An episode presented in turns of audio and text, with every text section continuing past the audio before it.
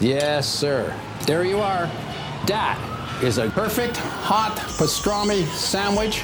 The man is a living legend. Look at the menu.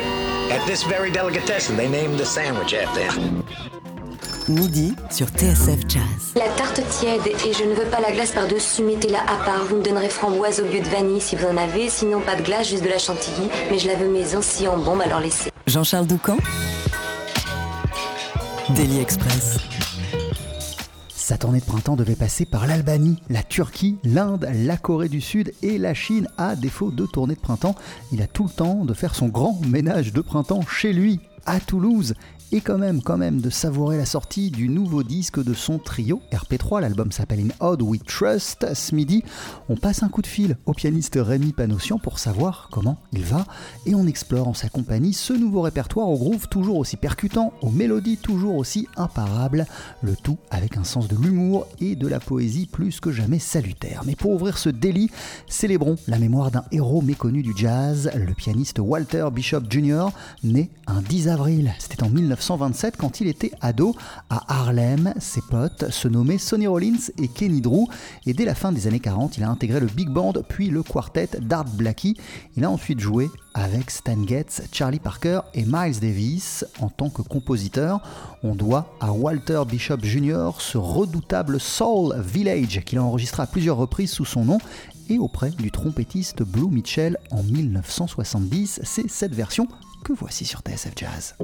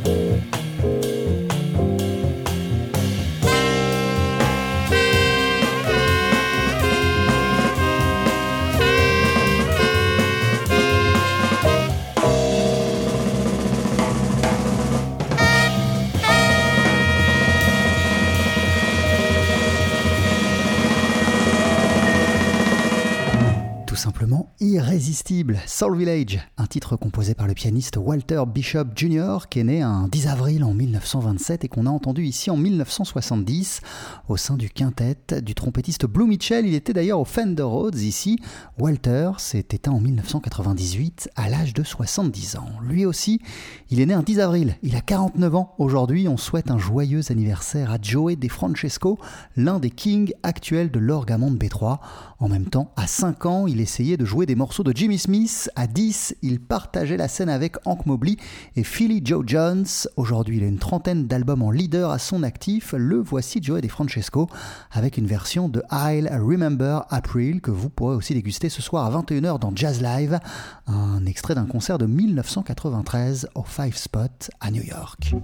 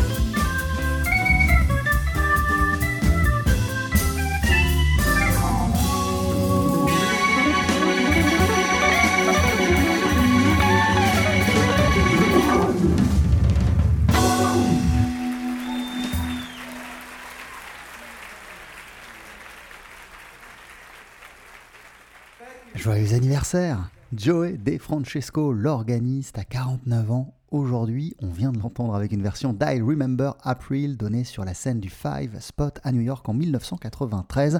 On va poursuivre, approfondir cet anniversaire ce soir dans Jazz Live à partir de 21h, car Sébastien Dovian vous fera revivre l'intégralité de cette session musicale où apparaît également sur scène aux côtés de Joey De Francesco les saxophonistes Houston Person et Grover Washington. TSF Jazz, pour l'heure, dans une poignée de secondes, on décroche notre téléphone dans Daily Express et on passe un coup de fil au pianiste Rémi Panossian pour prendre de ses nouvelles et pour parler du nouveau disque de son trio RP3 album qui s'appelle In Odd We Trust.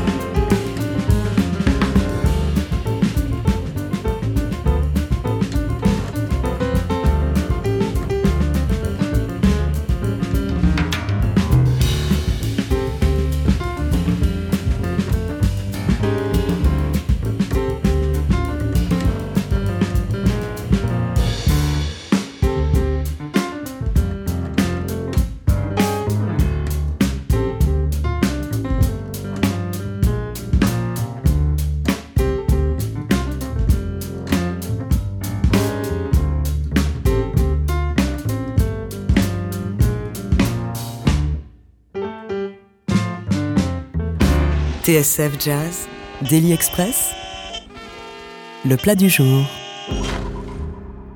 Il devait passer une partie du printemps en Asie et même y être déjà au moment où l'on parle. Mais le pianiste Rémi Panossian est coincé à Toulouse dans son salon. Il reste le nouveau volet des aventures de son trio RP3 qui vaut son pesant de cacahuètes et qui est sorti juste avant le confinement. Le disque s'appelle In Odd We Trust. Il scelle plus de 10 ans de complicité avec le contrebassiste Maxime Delporte et le batteur Frédéric Petitpré, avec au programme des grooves musclés, des mélodies ultra efficaces et entêtantes, un sens de l'humour toujours très aiguisé et aussi irrésistible. Bref, 10 ans après, la magie, l'alchimie qui règne entre ces trois-là continue de nous éblouir et on est toujours aussi fan de RP3, tellement qu'on a eu envie de passer un coup de fil à Rémi. Salut Rémi, merci d'être avec nous. Comment ça va? Euh, Et comment ça se passe pour toi depuis le début du confinement? Euh, salut, bah écoute, euh, ça va, pour l'instant ça se passe plutôt bien. J'ai, bon évidemment, comme tu l'as dit, on a plusieurs, plusieurs tournées qui ont été, euh, qui ont été annulées euh, par rapport à ça. Et euh, donc là, oui, normalement on devrait bientôt repartir, on aurait dû partir en Inde. Mais au final, on est plutôt chacun chez soi, comme il faut le faire, et ben, ça se passe plutôt plutôt pas mal. On a la chance d'être tous en bonne santé déjà, ce qui est quand même le plus important. Et, euh, et bon, pour l'instant, je le vis plutôt bien dans le sens où on a eu une grosse euh, une grosse fin d'année dernière, donc pour, là, j'en profite pour me reposer, euh, faire de deux trois trucs de musique, profiter des miens, et voilà. Quelle place précisément euh, elle occupe la musique dans ton nouveau quotidien de confiné? Eh ben écoute, en fait moi j'ai mon malheureusement euh, j'ai mon quart de queue qui est euh, en confinement mais pas avec moi, qui est en confinement chez Maxime Delporte, donc c'est lui qui en profite. Et donc là je me je m'attelle à de la musique enregistrée avec ordinateur, programmation et tout ça. J'avais pas fait ça beaucoup à l'époque et donc je commence à, m'y mettre sérieusement. J'essaie de composer pour des, projets peut-être de musique de film. En tout cas il faut que je fasse des tests pour tout ça mon éditeur. Et euh, on a écrit aussi euh, qu'on est en train d'enregistrer euh, une chanson avec ma chérie. Voilà, plein de trucs. On envoie des, choses à enregistrer à des, amis qui sont aussi confinés pour faire de la musique un peu à distance. Et voilà, c'est, c'est- on va dire que c'est une partie de la journée euh, qui, après, des fois, c'est difficile de s'y mettre quand même avec, ce, avec ce- cette ambiance générale. Mais on essaye d'en faire un peu tous les jours et euh, des fois à n'importe quelle heure. Hier, c'était à 1h30 du matin. hein. Donc si je comprends bien, Rémi, la, la musique continue à circuler malgré le confinement et elle continue à être centrale dans ton quotidien. Euh, oui, oui, bien sûr, oui, complètement. Après, évidemment, euh, mes autres activités sont la lecture, euh, les séries, euh, les jeux de société avec ma fille. Mais euh, oui, oui, la musique, de toute façon, il faut qu'elle continue euh, contre vents et marées. Et euh, enfin, voilà, elle n'a pas de raison de s'arrêter. Heureusement qu'elle est là, de toute façon, quoi, pour nous et pour, et pour tout le monde, je pense. Du coup, t'es un champion au puissance 4. Euh, oui, alors puissance 4, non. Surtout, là, on, je joue énormément au Trivial Poursuite, au Scrabble. Qu'est-ce que j'ai fait? Ah oui, je joue aux échecs aussi. Qu'est-ce qu'il y a d'autre? Un jeu, une sorte de jeu de dessin en ligne aussi avec des potes. Euh, oui, il y a de quoi, on a de quoi s'amuser là. Et est-ce qu'il y a, Rémi Panossian, des réflexions, des envies, des idées qui se font jour depuis euh, l'entrée en vigueur de ce confinement? Euh, eh ben oui, comme, comme je te disais, là, déjà, le, ça, ça m'est arrivé après un, un repas qu'on a fait avec ma chérie et j'ai- pris un bon magret avec des petites courgettes et des tomates. Et juste après ça, je me suis levé comme un, fou et je suis parti au piano et j'ai euh, joué quelque chose. Et à la fin de, de, de 10-15 minutes, euh, je me suis retourné et je lui ai dit, bon, allez, il faut écrire une chanson là-dessus, euh, ça va être super, machin. Et donc on est parti à fond tous les deux dessus. Et euh, je te l'enverrai quand ce sera fini. Et ensuite, euh, ouais, comme je te disais, des trucs avec euh, apprendre un peu à me servir à faire de la programmation sur ordinateur et tout ça. Et, euh, et envoyer des, des pistes à des copains pour qu'ils enregistrent par-dessus. C'est euh, ouais, il y a plein de plein de nouvelles choses qui, qui peuvent des, qui peuvent en sortir. De toute façon, il faut forcément qu'il y ait du bon qui sorte de tout ça, quoi.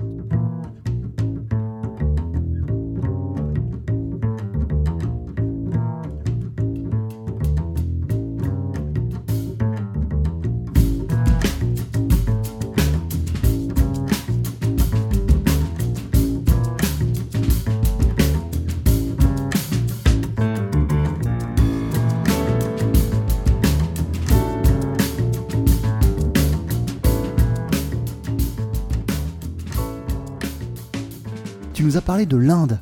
Au début de l'interview, à quoi devait précisément ressembler le printemps pour RP3 Alors oui, effectivement, c'était un, ça devait être un joli printemps. On devait, on avait une dizaine de jours en Corée du Sud en mars. Ensuite, on devait partir en Albanie et en Turquie fin mars, début avril. Là, la semaine prochaine, on était censé être en Inde. Ensuite, moi, je partais en solo en Chine au, mois de mai. Et entre tout ça, on avait euh, pas mal de concerts en France aussi, euh, avec le trio ou en duo avec Nico. Et voilà, en tout, je crois que jusqu'à jusqu'à fin mai, il y avait 25 euh, ou 26 concerts, quoi. Donc tous annulés. Yay Et Rémi, au-delà de la musique, quelle réflexion, quelle pensée cette situation fait-elle naître en toi? Waouh, c'est, y a énorme, ça, pour moi ça me donne beaucoup de, de réflexion, ça peut être un peu long, mais en gros déjà, avec, pour moi avec tout ça on a la preuve que ce tout, euh, tout libéralisme, tout capitalisme n'a pas de sens, on le voit bien dans tous les, problèmes qui, qui, découlent de tout ça actuellement sur la, gestion de, de ce genre de crise. Euh, on voit aussi que ce monde complètement fou qui fonce dans tous les sens, euh, au final, c'est pas c'est pas quelque chose de, de, sain euh, et que les gens ont aussi besoin de, de temps, de, se poser, de, s'ennuyer, de, penser à autre chose que forcément le, travail, la réussite, l'argent à tout prix, à tout prix. Et que c'est bien aussi des fois d'être oisif et que ça fait, ça fait beaucoup de bien il y a plein de pistes déjà par rapport aussi au climat, à la nature, à l'environnement. Quand on revoit des, des rorquals qui se, qui se rapprochent des, côtes dans les calanques ou euh, des dauphins qui arrivent euh, vers proche de Venise et tout ça. Enfin, moi, je trouve ça fabuleux, quoi. Et que c'est peut-être aussi un, appel et à se dire, bon, ben, on peut peut-être essayer d'essayer de, créer quelque chose de nouveau. C'est complètement utopique ce que je dis. Et, mais j'espère que le monde repartira pas de plus belle dans, ce, dans, ces, dans ces inepties euh, capitalistes et, et euh, de tout pour euh, tout pour l'argent, tout pour la, réussite, tout pour tout ça quoi. Et qu'on prendra peut-être un peu plus de temps de se poser et de contempler euh, la nature. Il y a depuis de nombreuses années une relation très forte entre ton groupe et l'Asie. À quand remonte-t-elle et comment elle s'explique? Alors ma relation personnelle avec l'Asie, elle remonte à mon enfance puisque mon mon père est psychologue, mais également professeur d'aïkido et passionné de culture japonaise. Et donc, de tout temps. Moi, il me racontait des histoires de samouraïs. J'ai regardé des films japonais. Je, suis un grand fan de Takeshi Kitano, par exemple, ou de Kurosawa. Et, euh, après, euh, l'autre aspect, c'est que j'ai toujours euh, rêvé de faire les, comme, mes, idoles, comme Kei Jarrett, comme Petrucciani, de faire d'aller jouer au Japon, les fameux lives à Tokyo de, tous ces gens-là. Et du coup, quand on a commencé à monter le, trio il y, a, il y, a, plus de dix ans, j'ai tout de suite euh, fait une grosse série de, de démarchages dans ces pays-là. Et, euh, et par, ça a commencé à, matcher tout de suite, avant même que l'album soit sorti. Et euh, donc on a fait deux gros énormes festivals là-bas, on a rencontré des agents, il y a d'autres gens qui nous ont repérés et ça a pris, ça a pris tout de suite. Et, et de par la suite, on a fait une, deux, voire des fois trois tournées en Asie tous les ans. Quoi. Et c'est pour notre plus grand bonheur, on adore on adore la gastronomie, on adore. Il y a plein de pays différents. C'est pas, c'est, euh, on vit pas la même chose quand on est au Japon que quand on est en Chine, que quand on est en Corée, et, euh, c'est, des découvertes improbables, quoi. Donc c'est toujours un grand bonheur et j'espère qu'on va pouvoir continuer à y retourner. On en avait une là, on est censé y retourner en septembre. J'espère que ce sera possible. Et euh, voilà.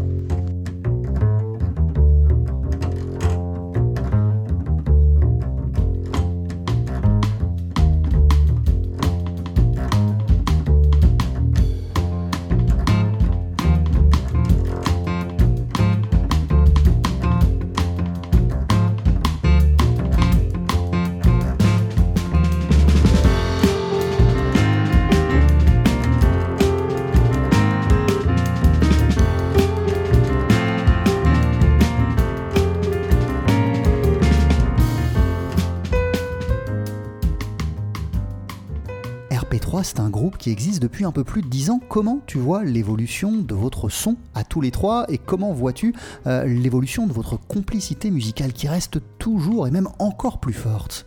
Je pense qu'en fait, euh, pour moi, l'essentiel de tout ça, c'est une, profonde amitié en fait qu'on a et, qu'on nourrit depuis, euh, depuis 15 ans, 20 ans même avec Fred.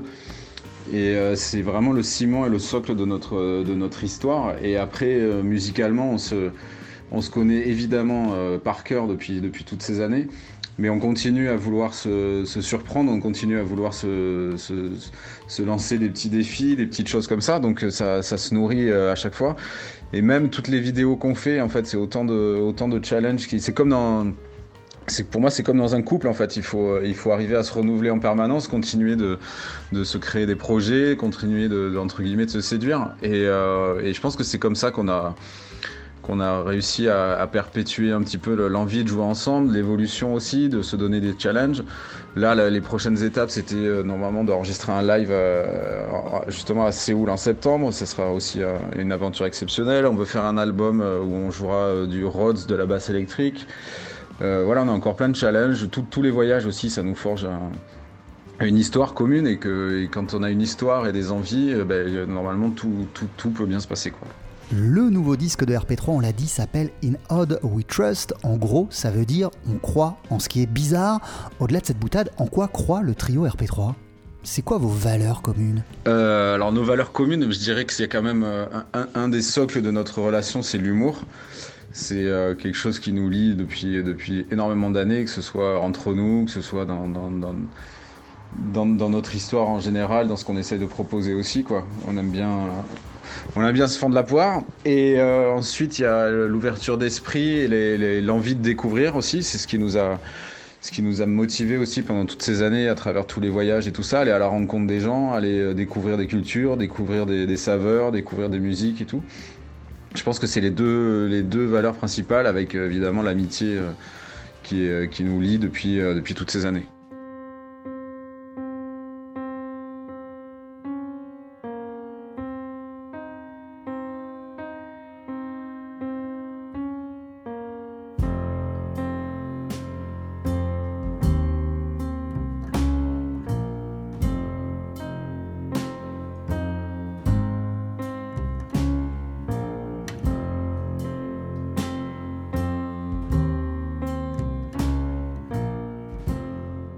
Ce disque, Rémi, In Odd We Trust, c'est le résultat naturel de votre complicité à trois ou c'est le résultat d'une réflexion et d'une envie précise pour ce projet précis euh, je, dirais que c'est un peu des deux parce que ce qu'on a voulu faire avec ce disque, c'est euh, déjà un retour au trio acoustique pur.